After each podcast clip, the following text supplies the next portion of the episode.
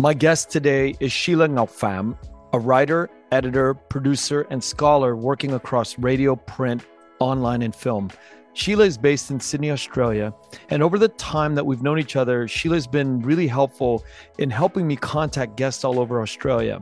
She writes for a wide range of publications and previously held digital and editorial roles at the ABC. I value her openness and willingness to approach many different subjects inside and outside of the Vietnamese culture. Please join us today as we catch up with the current work that Sheila is doing in her hometown. Welcome to the Vietnamese. I'm your host, Kenneth Nguyen. Being part of a culture of nearly 100 million Vietnamese people in the world today comes with a lot of pain, proud history, and privilege.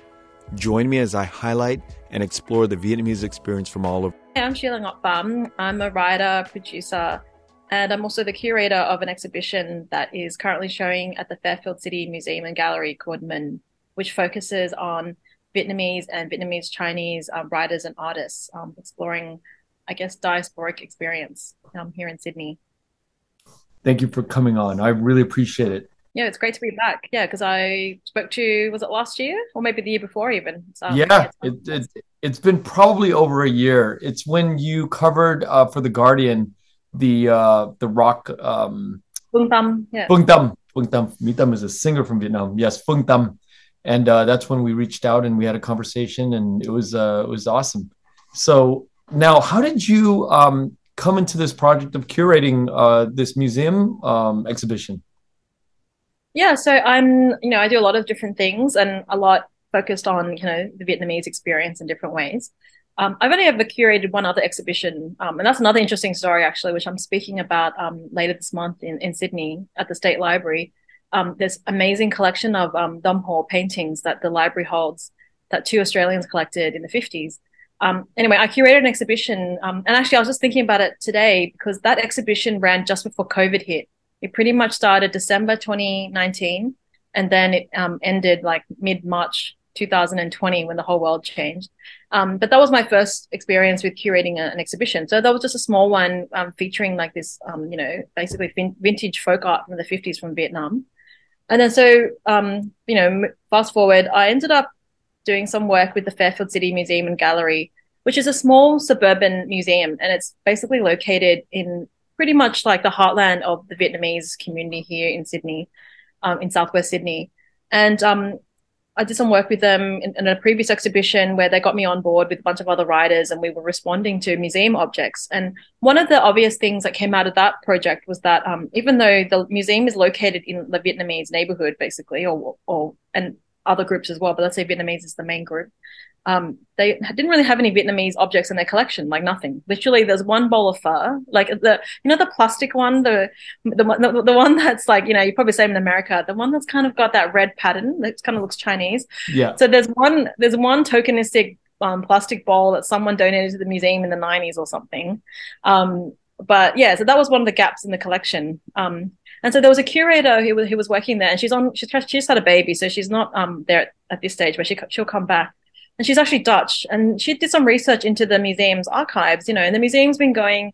I think it was officially established maybe in the 80s um, by basically the white Australians who were living in the neighborhood, and they wanted to start up a museum.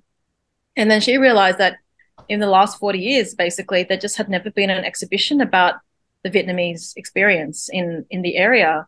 So it was like this huge gap. And because um, you know, she'd gone to know me through this other exhibition where, you know, I was writing about some of the objects and that and then she knew that I had like um, a lot of knowledge about you know Vietnamese diaspora.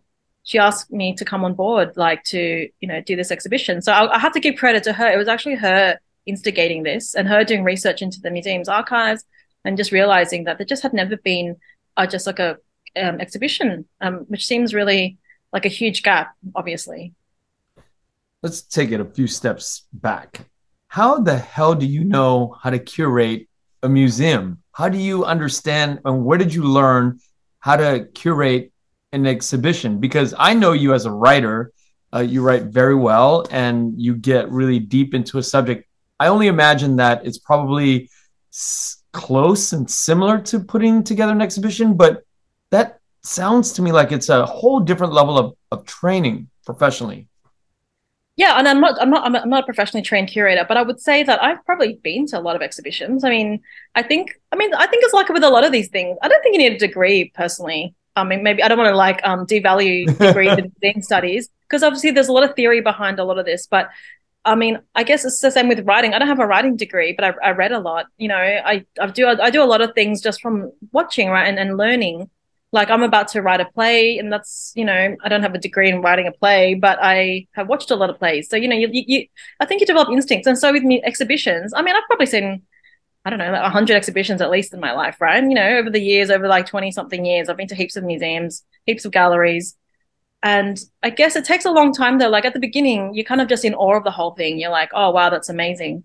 But then as you get become a bit more discerning and you kind of develop your own taste, and you realize that not all exhibitions are necessarily that amazing. Sometimes there's points that are not, you know, that strong or things, you know, maybe artworks you don't really like, but that's okay too. I think that's f- totally fine to not love every bit of an exhibition, but it is cool when you go to an exhibition and you just love it and you're like, oh, I love that exhibition. So, um, yeah, so I guess I approach the whole thing kind of instinctually. Like I, I don't think of myself as being some kind of this is my career. I don't think I have a career. I just have lots of different things that I do all the time, you know, and I'm interested in stories, right? So this is the, and and the Vietnamese thing, I'll always have to come back to that. It's going to be a lifelong project, just like it is for you, right? Like it's it's so much like a part of our own identity and foundation. Yeah. And we also see there's a need for people like us to help bring these stories to life.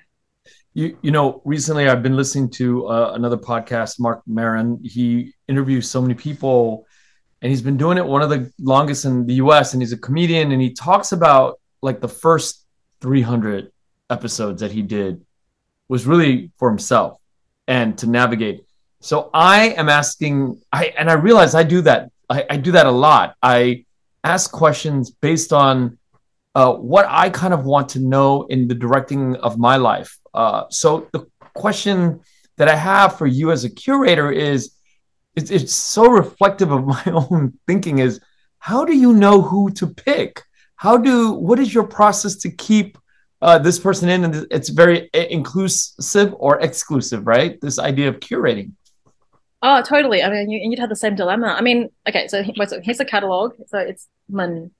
Um, and uh, yeah, so it's running to middle October. So if people are in Sydney, they, you know, please check it out. Look, I mean, I, I want to be honest though. It's not like it was just me doing this. Like, and I think that's important to acknowledge. It's not just my vision. I mean, obviously, I brought a lot into this, and you know, I came up with the title, I came up with pretty much most of the artists, but not all the artists, because the museum itself, it has, even though it has never had an exhibition like this, over the years, it has developed relationships with local Vietnamese artists. So, um, and not, to, and I would want to qualify Vietnamese Chinese as well. So I'll, talk about that a bit more because I think that that's something that I really wanted to emphasize. Um, that in the Vietnamese diaspora, there are a lot of Viet Chinese basically, and we don't talk about that enough. And I feel like we need to make that really clear um, yeah, so then it's, it's a, it really was a collaboration between me and the museum. Um, and I also, you know, from the very outset, I just knew that you can't include every single person. So there are certainly some Vietnamese artists that I haven't included in the exhibition. I mean, it's only a small space as well. So yeah, and actually, I should explain. It's a very small museum, by the way. So curating it wasn't like me curating like a major art institution or something. It's just a small museum. But in the end, we were able to include 17 writers and artists.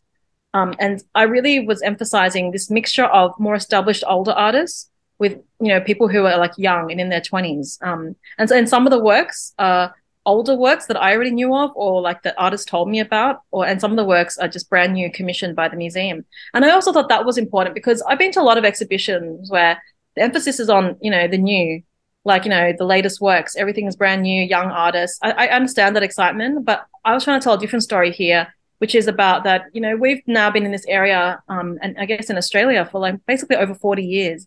And I wanted the works in a way to reflect that kind of story. So, and I also wanted to acknowledge that even though this is the first um, exhibition in this museum, that in another exhibition space um, in another neighborhood, um, which is in Southwest Sydney as well, but in a, a place called Casula Powerhouse, there used to be this Vietnamese curator, Gung, and he um he he left the sector ages ago. He lives in Vietnam again, but he did do a couple of Vietnamese exhibitions in the 2000s, and I did go to them when I was young in my 20s. Um, and so I, I tried to acknowledge that as well in the in the space. So yeah, I guess there was a lot of stuff I wanted to do in this small exhibition. It wasn't just about showcasing showcasing writers and artists, um, but it was also about acknowledging the history that's come before us. Um, and that also reflects in um, the artworks that are displayed because there's actually like one artwork, which is actually from an artist who's not from this area, but from Melbourne, but it's about the boat journey. Um, and his work does feature oral histories with like me and a few other people over the last 10 years. Um, and so, yeah, the, okay, sorry, it's a long, complicated answer, but basically there were a lot of considerations and I, I knew that I had to try and, and hit as many of those considerations as possible, even if it's not possible to include every single aspect of the, you know, diasporic experience. Um, but I wanted, you know, the Viet experience to be pretty well represented by an exhibition like this. Now, when you curate in your mind, do you write down the criteria or is it gut? It's all gut, you know, like um, you know, I'm sure you understand this too. It's it's sort of hard to replicate exactly like the process. Like, I, I mean, I, I, I do want to train people, and I'm always trying to encourage other people to do this kind of work, right? But I mean, all I can say is that it's over like years and years of just thinking about this stuff, obsessing about it. It becomes very instinctual, and so like you know, so you know, for example, now I can just do a tour of the and the of the exhibition space and you know what? I didn't even know half of what the artist would be coming up with because some of the works were brand new, literally down to the wire. People didn't finish the work until like the day before. like high school. But, yeah, yeah. But it was like, but I knew like you just have to trust the process a little bit too, right? And you know, and I'm not saying it's going to be like a perfect exhibition, but I kind of knew that my instinct was, you know, I wanted that artist because I knew that they use humor in their work. I wanted that artist um, because you know they are looking at you know Ch- Vietnamese artifacts. Um, so there's two artists that have a Dong Son drum, and then they respond to it too. So that goes back thousands of years. And so, yeah, but it's something about. I mean, one thing I'm actually not a control freak either. I guess is the other thing. I'm kind of happy to just you know there's a bit of chaos in all these things, but you but you do have to set it up. It doesn't happen naturally. You got to like you know choose the people that you put them in position basically, and then from there you just have to trust the process. So yeah, and there's nothing written down. I'm not like sitting there with a mental check. Like I do have a mental checklist, but I don't have a written one where I'm going, I need this, this, and this. I just yeah. have to guess um, that older artists, younger artists, Viet. I said there's like about four or five now with Chinese backgrounds too, but who are you know Vietnamese um, diaspora as well. And so yeah, all of those things I did think about. So everything's deliberate though. I wouldn't say that I you know there's every, every bit of that puzzle is there because you know I, I had a hand in it, but I didn't necessarily choose exactly what that would look like and that's part of the beauty of it. And uh, I want to go back to the artist that you had mentioned about the boat. Uh, what's his name? Fungo. Fungo. So I was reading his, and I think he was doing two things, right? He was eating like for 10 days, he's going to eat uh, what his parents had on the journey. And he also, at the end of the exhibition, I think he's making origami to burn all the little boats that he's doing, right? Yeah, actually, I should explain. So no, um, he's not he's not do the same thing this time, but that, that's what he did a couple of years ago. So oh, actually, he, yeah, yeah. So he was in a major um, uh, art institution here in Australia, which is the Museum of Contemporary Art, which is here in Sydney. So he's normally based in Melbourne, but he flew up, and then for ten days he lived in the gallery and literally just ate rations, like you know, replicating the boat journey in that way, right? Honoring what his parents went through, what a lot of our parents went through. And then at the end of it, and I was there for the end of it, he basically had this beautiful kind of um, setup at the front of the museum. And all these people gathered around and he burnt the boats to kind of honor the lives of the dead. And so he's done this a few times um, now, but th- that was the last time, was a couple of years ago. And, you know, and he's become a friend because I've known him now for also like, you know, a good 10 years. Since I first met him, he interviewed me for this project. Um, and that's how we, we initially connected. Um, but I really wanted to bring that in because it's interesting because the boat journey, you know, there's a lot of pushback sometimes from the second gen in a way about how come, and it's true too, that how come that's the only story that people know about the Vietnamese, like in Australia, like everyone just thinks of Viets as like boat people or like drug dealers, you know, like basically those are the stories. But, but having said that, and say, as I get older, I don't know what your thoughts about this, but the more and more I think about that boat journey, the more harrowing it seems like it just seems like what the hell? I think I would have been one of those people who just stayed behind because I'm like, why would I go in a boat and risk my life? And you know, a lot of people died. You know, like hundreds of thousands just went missing for lots of reasons: pirates, drownings, you know, whatever. And so I, I did want to have one work in the exhibition which honors that, you know, and Phương understands this. That's why he did the work. He understands the importance of that story. And, it, and interesting in the work, it's more about um, if you put the headphones on and then you um, fold boats um, while you're listening, a lot of it's more like the second gens reflecting on what we know of this history. Um, and so yeah, and so then when I listened to it, even and I hadn't heard myself in like years, but I listened to myself, and it was really weird listening to myself at 32 talking about what I understood my parents' boat journey. And I don't know these days. I think I would talk about it a bit differently. Maybe I have kids now. I understand these things differently. But 10 years ago, um, yeah, I, I, had, I had another way of understanding that, and I think the story keeps evolving, even though it's like an old story. Uh, like I said, now I just think of it. I just get more, even more freaked out thinking about that story. It just seems so freaky, don't you think? Like it's, that people it, from Vietnam got in boats and just left. It really is, and you get sick of hearing about the war, but then you think about it. You really think about it. You're like, wait a minute. From north to south, it was in tatters, like bombed out and constantly bullets flying. I mean, you look at like pictures of and images of Ukraine today, and you're just like, wait, that that was us 50 years ago.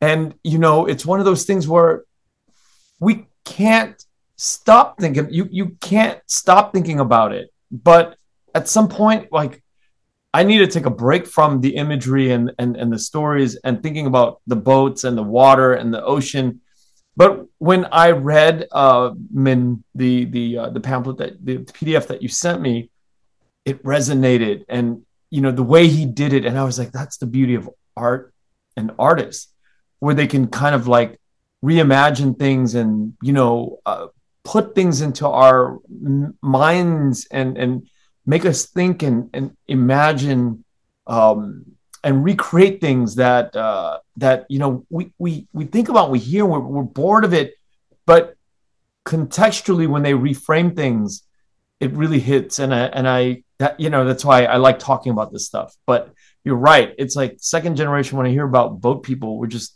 sometimes it's exhausting. It is exhausting, and same with the war. I mean, so interestingly, so one of the things I'm doing as part of this exhibition is there's a series of public programs, which means like you know talks and that around the exhibition. And the one I just had on Sunday was amazing. It was actually held at the library, so not the museum. So in Cabramatta, so not far from where the museum is. So I don't know if maybe you've heard about Cabramatta. It's like the heartland of you know Vietnamese Australia. Um, and it the, the so, the talk that I brought together it was G Que Mai like um Nguyen Phan Que Mai, Andre Dao, who's, written, who's just written a book as well, and Tracey Lien, um, who also just wrote a book set in Cabramatta, and she lives in the US.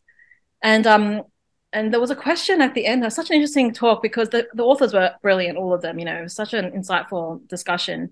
Um, and, and I chaired the discussion. But at the end, one of the questions from the audience was this young woman got up, probably in her 20s, and she said, You know, don't you worry, and she was addressing to the writers, don't you worry that by focusing on the war, you're just perpetuating this um, narrative that Vietnam is this war torn country. You know, you know, what about it as a country aside from that? I mean, something like that. I mean, it was an interesting question, but I mean, the thing is, like, we are the diaspora, so our lives are basically founded on the fact that our parents left because of the war.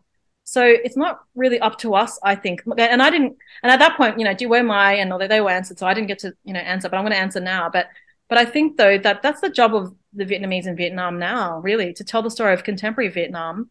And the, the, the I don't think that that's my place really to talk about what Vietnam is like now. I can sometimes I touch it on my writing a little bit, but I'm a, I'm a foreigner there. Like I don't I don't come from there anymore. I don't know what Vietnam is like. You know, to talk in the depth that I can talk about the experience of us here. Wow, that's a very cool sort of setup that you went through to hear that question from a young woman and I think why don't we have agency to answer however we want? I mean, right? If, if, you think about it, like I go back to Vietnam twice a year. I I can answer that from my experience of being in Vietnam, and I do all the time. But I also reserve the right to talk about the war or the experience of my family coming from the war as much as I want. And I, you know, I don't. I I want to know what Chi Quay and Tracy and Andre how how did they answer? Yeah, so I mean, I think yeah, I don't know if I can summarize. And I, unfortunately, I didn't record this talk, which was amazing. But um, I mean, Tracy did basically acknowledge well, that's the truth of like how the community started in yeah. in, in Australia was the war. Um, but you're right. I think maybe, but I thought the question was provocative. Like, I mean, I, I felt like I really wanted to answer it, you know, but like, yeah. um, but right at the end of the the talk. But I think it's a good question, though. I mean, I want to I want to say respect to that girl for asking that question. It's a good question, um, even though I might disagree with it in a way like you too, because. But I also like you know I went to Vietnam for a month, um, you know, the start of the year too with my kids. You know, I'm also getting to know Vietnam as a you know living, breathing place. But the war's still part of it too. I want to say, you know, mm-hmm. and that's why and I did mention it in the talk at some other point where the thing I found about Vietnam, and you know, you maybe have this experience, is it's true. A lot of people don't want to talk about the war, especially young people. They're not that interested. But you know what? I do meet people who do want to talk about the war as well, like older people who remember, who lived through it, and then they're always interested in like the Viet Kieu, like who come back. Um, and then you know, I had a couple of really interesting chats with people who remember the war, like or veterans who, you know, from the South, for example, they didn't leave, they didn't, they didn't being, they didn't leave the country, and they're still there. And then they don't get the chances to talk about it much because who are right. they going to talk to about it? So then I, so then I think that's I mean that's life, right? Very complicated, but all these things are true. That one, yes, it's a place a lot of people it's moved on in some ways. You know, people don't want to talk about it. The younger generation don't remember it. But I guess I would always argue that war does matter in every society. You know, like it's it's not maybe we don't want to glorify it. We don't want to like re-traumatize ourselves constantly. But it's just a simple truth of life. There was a war. It was very painful. It caused a lot of death. And that's why I'm really grateful to these writers and artists. And you know, Ji Que Mai, her book, the new book, Dust Child, he talks about this other legacy of the war, which is all the mixed race kids, you know, from the American soldiers. That's still going on. Like whether people like it or not, these people live with the consequences of a war that began, you know, 40, 50 years ago or more. Um, and even Andre Dao, his book is all about, you know, and he's one I really related to in a different way because his grandfather was a prisoner, um, a political prisoner in Vietnam for 10 years. And so then as a grandson growing up in Australia, he tries to make sense of that. Like, what does that mean? Um, and so maybe like, you know, but when I read it, I understood the heaviness of that question, you know, like some of us, maybe not all, I, I want to say not all Viets our age, maybe think about right. stuff too much, right. right. But then right. the ones who do, we're the ones who end up working as storytellers, as writers, as, you know, hosting podcasts, making programs, running exhibitions, because we want, we, we believe it's important to reflect on these kinds of stories. Um, that, yeah, and, yeah. and I would take it a, another step further, which is what about the Jewish community in the Holocaust? You know, are they they're not perpetuating Holocaust uh, stories. They're really letting the world know like, hey, let's not do this again. That was a bad idea. And I think for us, war is a bad idea. It's no matter how you look at it, it's a bad idea. However, we are product, we are a byproduct of that war. And it's hard to divorce our genetics, our living molecular kind of experience how we can how can we divorce who we are from that experience? She might just be bored of it and she said let's move on. I mean i think that's more of it which i think if my daughter my son ever said that to me i would relate to it. I would understand it. Like hey daddy you're always talking about the war. You're always okay i get that. But i think if you are going to say well if we keep talking about it it's perpetuating i don't know. I don't agree with that yeah, but, and it's interesting. Yes, and just to um say, but it's interesting because I actually did bring up the Jewish thing myself in the talk because I think about the the Jews, and you know, like they're like diaspora, like the the first diaspora, right? In some ways, yep. you know, we're just we're just like following in their footsteps. I mean, the Vietnamese diaspora just started much later in in history, right? Like we're recent, you know, 20th century product, but um. But, but the thing about the Jews, which I find so interesting, is they have a way of le- learning to mem- memorialize their own kind of suffering, Absolutely. and they have the days to honor. And yeah you know and so then i think there's something important in that because you know and another thing we talked about which you know and Que and Andre both had really interesting answers because the idea of silence around this sort of stuff. So Andre, in, in his book, he talks a lot about this, but in the end, the silence, he, he thinks that in some ways, um, his kind of understanding is that our parents, some of our parents who didn't talk about these things, our grandparents, the silence was to help the next generation have a chance and not be burdened by the sorrow um, but then on the other hand, like Mai was saying, but the thing is like it's it is important to talk about these things because then we can communalize our traumas. Yeah. This expression she used, and so, but I think both things are kind of true. It's like, and I and you know this having kids, I do. There's a fine line between I don't want to burden my children with all the like the the crap that I inherited, you know, like all that stuff. But at the same time, I do want them to know the truth because it's important that they understand this is their legacy. This is why we're here in Australia um, because of, there was this painful experience in our family's history, you know, and it's and it caused a lot of, you know, and it will continue to cause a lot of intergenerational trauma, you know, because like you said, we've kind of inherited this stuff now, right? It's in our, it's basically in our DNA. Um, and I do, you know, and, and I'm trying my best to like, you know, change the course of my own parenting journey and not perpetuate the stuff from my family, right? But even so it's still there i can't avoid it all because i wouldn't be the person i am if i didn't kind of go through all that stuff with a you know in a vietnamese refugee family and and in a way i kind of I, I, guess I would say I'm grateful for it. Really, like what can I? What else can I say? I I didn't want to suffer, um, like a lot of people don't. But then it makes you who you are, and then from that you yeah. can find the beauty, um, and you know, and maybe if I had had a different kind of family life, I just would become a very different person now. Yeah. And I want to go back to what you said about being storytellers. Uh, we are interested in this uh, because, we tell stories. And I would even go back to my mom and dad. I really wish that they actually talked more about it. It wasn't that they were afraid of us not uh, being normal or they wanted to burden with us. They, they didn't care about any of that. My parents were just, you know, happy go lucky people. I think that they were just lazy to talk about the, the experience. They didn't think it was a big deal, perhaps. But I wish they would have sat me down and said, you know, let's spend a week or let's spend two days a year and memorialize the things that we went through and share with you. And perhaps you can write this down and know about you know what what it felt like. Um, i had an uncle who was in the phoenix program. I think he came to quantico virginia to train under the cia twice. I would love to have he died before i started the podcast. I wish i had more time with that man my dad's older brother to hear about what his experience in the war was like you know and i i, I find it fascinating just me personally I, I i like that i like to hear it. And i can understand if it was my daughter or some young woman in her 20s and she's like oh my god this again? And i i can understand it but i would probably sit my daughter down and say no no no like this is why it's important. Um, and then make parallels to what the jewish diaspora goes through yeah, and yeah, and the thing about the Jewish thing and talking about with you, I mean, that, that's and I think I don't know if we talked about this last time. We might have even touched on last time even, but I think this is where like the Jews have this advantage in terms of like them they're like an ethno religion, right? And so then they can kind of put into their rituals. And I think this is where we're much more fragmented, the Viets, like because you know obviously you know and even like you know even if you're catholic or buddhist and i mean there are rituals that you know but it's not so explicitly about telling stories you know? It's about honoring the ancestors and honoring the dead in that way. And so there is a there is a memory there but it's not so much like this yeah we don't communalize the trauma enough to use Joanne Meyer's expression um, which i think that's where like it would be good to hear those stories in that way. Um i know i mean i grew up with a dad though who talked a lot about this stuff but in a way which i think i wasn't protected from the horrors of the war and enough probably um, but maybe so in that way, I actually don't want to necessarily talk to my dad about it anymore. I feel like I've heard a lot of his version of the war.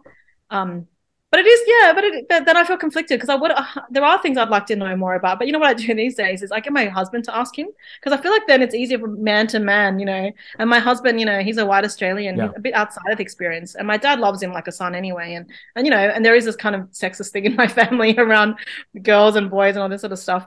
But it's easier that I just say to Josh, hey, can you ask? You know, I'll say to him, can you ask my dad about blah blah? Because sometimes mm. it's just easier. Wow. And then like if I want some details, because I, I, do. I mean, I'm not honestly. I mean, I see my dad like five times a week. I see him all the time, but then reopening these wounds can be a bit risky. I find in, in my family's case because my parents have, you know, for the most part, mostly healed. Although not so healed that they've never gone back to Vietnam, for example. And you know, and, and increasingly, I feel like my family, one of those few families left, where my parents just left more than 40 years ago, and then they just never returned. And so I, but I had to keep going for my sake. So you know, yeah. I, I, I want to return. I want to have a relationship to Vietnam. I want my kids to have a relationship, but my parents, they they left it all behind them in 1980 and they've just never come back.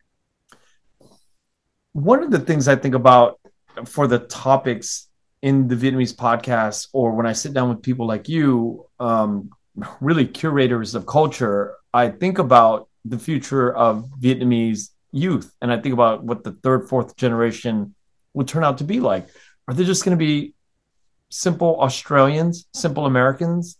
Or are they going to have this layer of identity that they can reach back into and draw from sort of like the Japanese community. I don't know what the Japanese community in Australia is like, but many of the dra- Japanese in America still practice many of the the traditions that their parents have left, whether it's uh, kempo or whether it's going to um, to learn uh, calligraphy or they go to Jap- Japanese class, you know, and that kind of like remembrance, that memory of your your traditional, your background, even though you're fourth, fifth generation Japanese now, is a beautiful thing. But I wonder if the Vietnamese are gonna hold on to certain aspects of, of their pride. Yeah, I mean that's something I think about a lot. Obviously, some you know one of my favorite concerns as well. But I mean, my impression is that I think where we integrate too well that we're sort of losing some of that identity. Um, language gets dropped very quickly. Other aspects of culture, like you know, the Vietnamese uh, after the rocky initial start in Australia, and I guess it's probably similar to America. I just think like the Vietnamese have really flourished, like have done really well, but that's come at a cost as well. Like that, there is a kind of distance from our roots. I think, um, big time. You know? And so, yeah, so that's the trade off, you know, like, and that's, I mean, that's the that's the kind of the double-edged sword of like you know migrating right? Like you have that experience of like having a chance you know? And you know and, and these days i know a lot of Viets now younger Viets who actually are, who grew up in vietnam. And then they've come here as adult migrants you know? They've come they go to the us they go to australia you know they came as international students and then they've stayed. And i think it's really interesting kind of talking to some of them too because you know one of them for example this young young man um i've become friends with and he just says you know but he knew that the education in vietnam was not good compared to what he could get overseas. And so that's and so he's happy living here. There's more freedom. There's you know clean water, fresh air, all of that stuff as well. Um, but you do lose something very precious too, and I think people do feel that you miss you, you lose a homeland in the same way. Like we're trying our best to recreate something here, right? And luckily there are like you know areas like Cabramatta, and, and I live near Bankstown, which is not far away, and there, this is areas of Vietnamese life. But I do feel like you know, I'm I'm on the edges of that a little bit because I also chose a path where, you know, I got deeper into writing and media and all these things, which are very atypical Vietnamese kind of, you know, even for second gens. Like very few of us work in these areas. Um, and so yeah, but I, but then but even aside from that, I meet Viets all the time my age who are probably more typical like doctors and accountants and lawyers and that. And they also, I think, um, are losing touch with their roots a little bit too. But I mean, how could you maintain it? But you know, if, if, by being like a professional as well as staying true to home like that, that's that's really hard kind of balance i think. But there's also this sort of like people who grew up in vietnam aren't even thinking about oh we're culturally vietnamese. They're just whoever they are right? They're not really out to explore any deeper you know there's computer programmers there's people who are working in food and it's not like some cultural hunt that we are kind of doing and we're trying to kind of almost create meaning out of this existence of being like in this weird foreign western world and we're trying to like build it. But when i go back to vietnam and it just eases we just i just ease back into the culture and i'm not thinking about it anymore Oh, I mean, totally. I mean, and that's that's the that's the dilemma of being in the diaspora, right? As opposed to being kind of in the homeland. Um, but I want to say though, that's not completely true either. I think from what I've seen is that you know there are Viets in Vietnam who also look into the past, who also are interested in like um Do Nom or something. You know, they want to know what the mm. history was hmm. like before colonization. That um, you know, there's that movement now of wearing old older dress, like Vietnamese style clothing from previous centuries. And so that's like a kind of thing I see in Vietnam too, which is interesting. Like people there are thoughtful young people there and artists and that living there who are very interested in the past. And so, like for example, um, at the start of the year, I interviewed an artist in Hanoi, um, in Thailand, and um, he's such an interesting young guy. Like, he's in his twenties, really gifted artist, and he looks at and he's very interested in like those traditional um, art forms like Dong Ho paintings and that, and then it influences his contemporary style too. And so people are thinking about tradition and what does it mean to be Vietnamese. But then again, but just like here, they're the minority, I guess. Yeah, they're those artists and say. writers. You know what I mean? They're thinking yeah. about this. But there is a question in Vietnam too, because you know the thing about going to go to Vietnam, it's like going to a lot of Asian cities. It just becomes like a, you know, homogenous kind of contemporary, you know, I don't know, Asian mega city. Like that's what Saigon feels like, right? Except for the fact that there's food, which is different, obviously, and then language that's that's at the bedrock of the kind of culture, which kind of makes that you know continuity possible. But like I said, but even the language thing is interesting because you know like um the the writing we use of Vietnamese now, it's pretty new. Like it, and we've lost because what happened was when they changed the writing system, Vietnamese lost touch with their own history. We don't we can't read old scripts now. So when you look at you know writing from the 1800s and whatever you know 1700s, we we don't really have that connection in the same way. Um, even though because like 99% of people can't read that writing. So I don't know. I mean, I, I agree with you that, that we are, we obsess about these things in a different way. But I think in Vietnam, these are real questions for Vietnam too. And you know, Vietnam always is always on the edge of being swallowed again by China. So I think that's what gives them a bit of anxiety, you know. And because there's historical precedent, Vietnam is a, is a tiny state in like you know right next to a very powerful neighbor. And you know, we were colonized with them before. Why wouldn't we be colonized by them again yeah. one day? my my mom and I were walking uh, in the street the other day, and she said something about you should be. I don't know why Vietnamese people are not even thankful for to Alexander de Rhodes, who changed our alphabet, who romanized our alphabet. I go, Mom, we are the only Asian country with a romanized alphabet. How much history do you think was erased in that process? That's what you just brought up, Sheila. And and she thought about it. She had nothing to reply. I was like, you want me to thank colonists, the colonialists that wiped out the way we live, the way we breathe, the way we eat, the way we think? And they gave us, they gave us, they gifted us this way of of of communicating with the outside world because it it served their economical purposes at the time. And we're the only country in the entire region with roman i mean what does that even say about the vietnamese journey right that somebody yeah because yeah because my i also grew up my dad was always going always going on about alexander rhodes like and i mean look i mean obviously for some of us i mean now having romanized character names and stuff it makes it. I mean, I think this is part of the the story of why the Viet diaspora has integrated more easily as well. You know, we have less foreign sounding, like you know, alphabet and all that. Mm-hmm. And you know, you go to a restaurant and people can read like you know, pho or whatever. Um, but you're right. I mean, I mean, this is what I think. It, it comes at a cost. Like I don't, I don't know. I mean, the thing is, to be like to be fair, I guess before that we had Chinese characters, right? But then the Vietnamese were developing our own writing system based on that. Um, yeah, yeah, exactly. It was Deng Hang, and then there's Ding Norm as well. And so we mm-hmm. were developing our own style, but then that got interrupted by the missionaries. Um, and so you know, yeah, I don't know. I mean, it's complicated.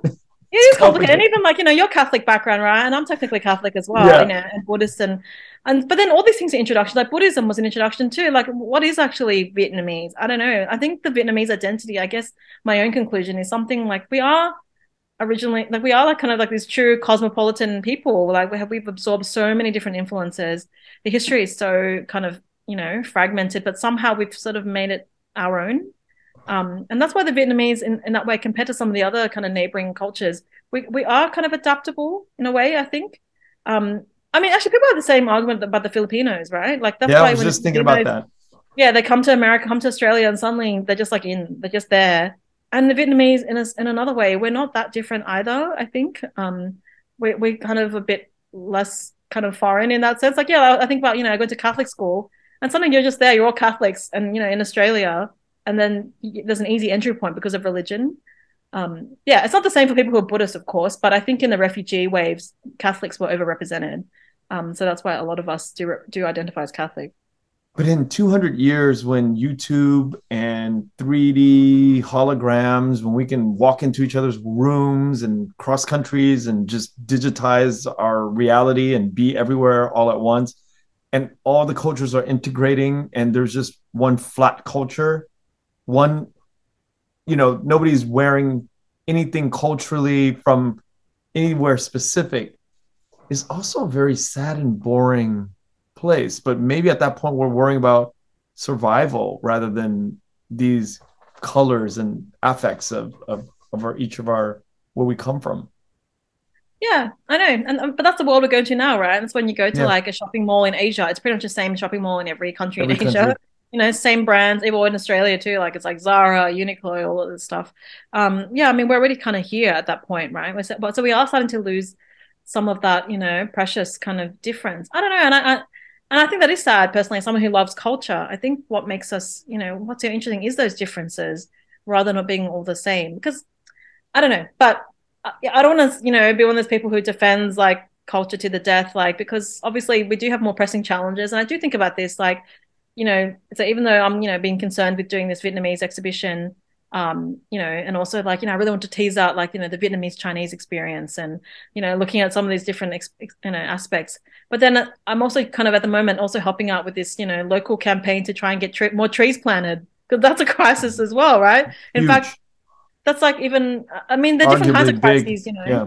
yeah, but I mean, literally, that's what I was working on the moment um, on the weekend after I finished the talk, then I was kind of thinking about, okay, this tree campaign, we got to get something in the store in the, in the local paper about it. You know, got to got to get together with other residents. Mostly, I think I'm the only Vietnamese person actually that in this particular campaign. But it matters, right? My children's future, our future, is at stake because we need more trees planted. And in this neighborhood, this is the one thing, a bad thing about living in a migrant neighborhood. We have the worst local council in this way, I feel, or one of the worst ones. But because, you know, like a lot of migrants are just in survival mode, right? Yeah. Um, it's really the next generation that then starts maybe caring a bit more about, you know, planting trees or something.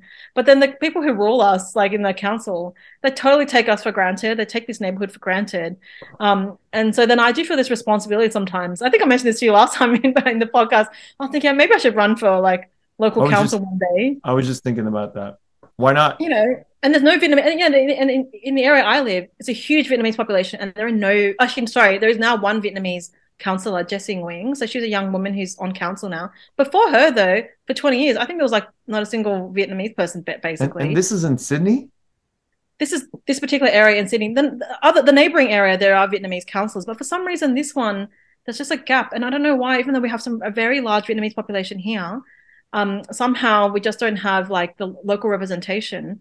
Um, and I think then, but then I think the, and but to be fair, it's not just that the Vietnamese get ignored. I think we all get ignored. All the all the migrant communities here, their concerns, you know, like it's just all about developers going in and building apartments. You know, the local council, you know, couldn't give a shit about the local community in some ways. I feel so. Um, yeah, I, I mean, I don't. I'm, I'm I'm sort of half joking about running for council. I'm not going to do it anytime soon, but I do think you know, unless things improve, you know, I mean, I really care about you know trying to have some preservation of culture or at least continuity, not preservation. It's more about I want some continuity there. But then I also think, yeah, but other things are important too, like yeah, environmental concerns and that as well. Um, yeah. So anyway, that's so those are some of my preoccupations at the moment. Even though I suppose when it comes down to when I have free time, which is you know um, hard to come by, I basically do invest it, especially in thinking about Vietnamese stuff, because I do feel a special responsibility. That yeah, I mean, look, the tree stuff matters a lot, but then there are other people who care about that too but maybe not quite as many people care about the stuff around Vietnamese identity. Um, but I, I want to train up more people. I want more people to get involved because it can't just be up to, let's say you and me, Kenneth, we're like in our 40s, right, or something. I'm looking for people in their 30s and 20s who can do this sort of work too to carry it on. Um, because otherwise, we wouldn't have been successful either if we are the only ones who can do this work. And then people after us people feel intimidated or they don't get involved, then I think we've also not kind of done the right thing by handing it on. You know, I was in a meeting last night to plan an event. Uh, I can't really talk about exactly what the event is, but it's sort of like what we're talking about right now. How do we get young people to the event and party? And for me, I'm a big party boy. I love to party. I love to get alcohol and I love to get hundreds of people together and and and but there is a intention behind the gathering that sometimes I don't think enough about. And my thing is like, let's just get everybody in one room, and then the people who are really the culture um, disbursement teams can really hand down. But we, it's hard to make this stuff cool. And for me, and my weird philosophy is just bring everybody together that look like each other that kind of can dress in oh, our eyes and bring everybody together and put on some like old Saigon rock music, a la Phung Tam, right? And that's what I did for that.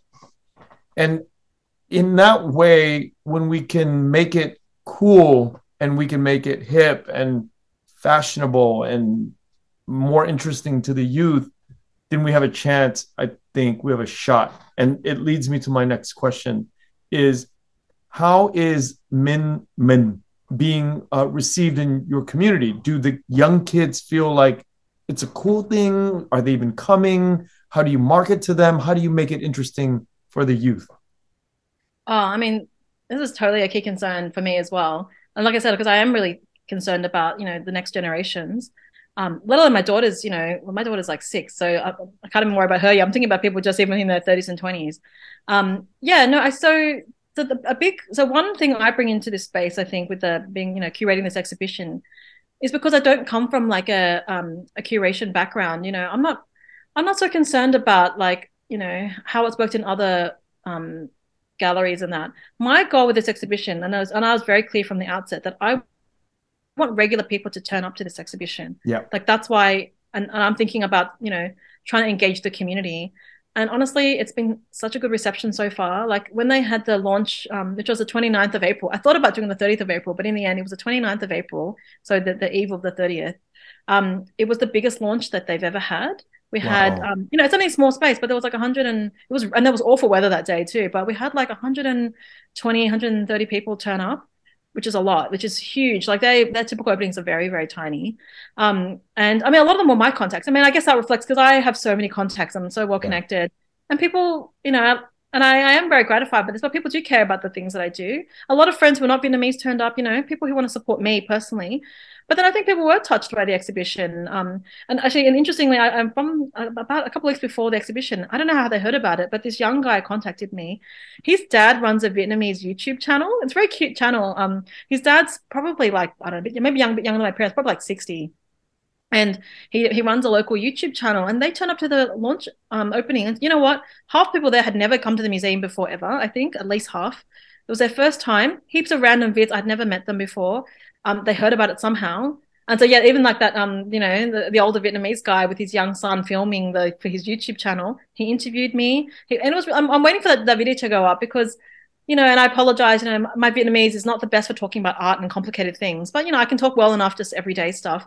But he was just saying, as you know, as an older guy, he felt so gratified seeing someone younger do this work. You know, he felt really proud of that, and I, and I was really touched. I was like, yeah, I, I'm trying to you know honor your generation in some ways even though the, the, exhibition is not really about focused on the older generation but in a way it is a it is a testament to them right? Like the fact that i still care about trying to talk about this is because i care about my heritage and you know the older generation sacrifices even though i think i'm trying to shift the story to our generation right um, and then anyway, but even I've just heard randomly from other younger people, like I'm talking next week, I'm having a coffee with these two young women who have a local podcast focused on Asian Australian identity. One of them is Vietnamese.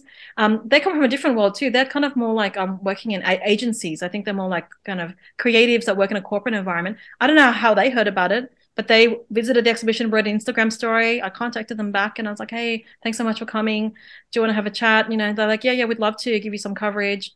So, you know, so young people have, are coming. Um, I don't know. I don't know how they hear about it. They're bringing their families, and then I was really touched by that one because you know I don't know how this young woman is, but you know she's in her twenties, I would guess, and she was talking about how it was so amazing to be able to bring her parents and grandparents to an exhibition, and for them to understand it as well. You know, maybe they don't understand everything, but they definitely get a sense right. of it, right?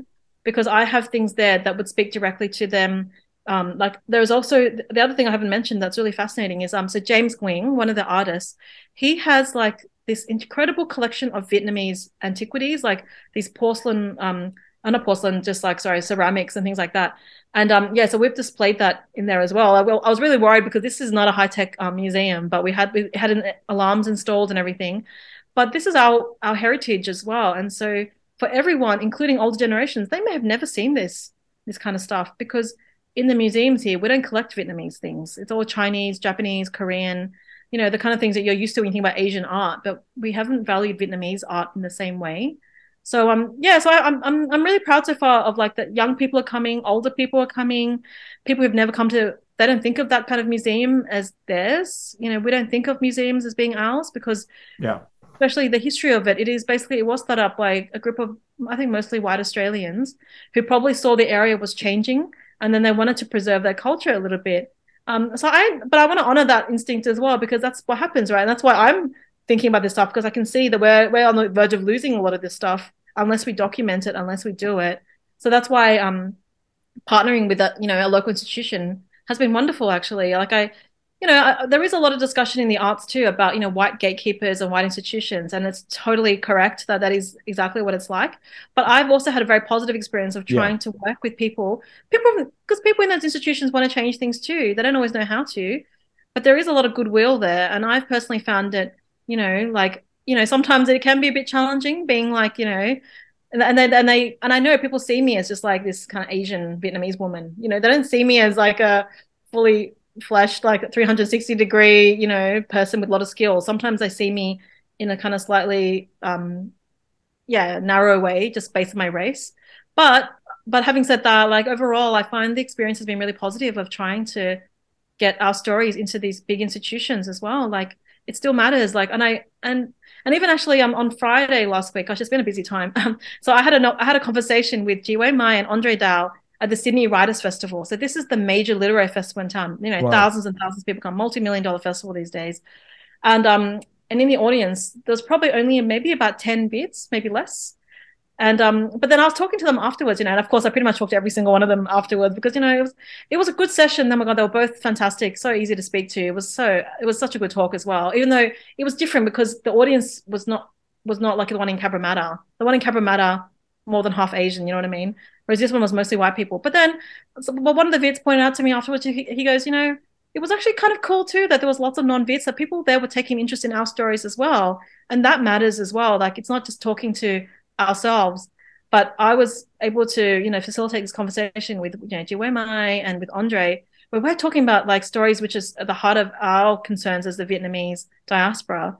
And all these white people were there for it listening intently as well. They they walked away they learned something about us. And that's that's beautiful too right like that um, yeah. even though it can be confronting when you look out it's mostly like white people but yeah. then I, I, also i, I want to say that that was a great thing as well to have both kinds of audiences Sheila, thank you so much. Um, I enjoy the first time we talked. I enjoyed today, and I look forward to years to come because it's always fun to hear what's going on in Australia and Sydney and your corner of the world. No, thank you so much. It's so good to chat to you because I know you, I know you get it. I know, and I and I follow your activities and I follow everything that's happening in California really closely because I can see that you know, we're living in parallel worlds, right? That these concerns are the are. same in both of our contexts. You know, we're all tied together as well. We're part of the diaspora, global diaspora, right? Um, but yet we also face some similar challenges of trying to yeah promote our stories and hang on to certain things and you know change other things as well um but yeah, yeah. thank you so what, much for one last. One mm last time where can we find more information on min? Uh where is it and when does it go till?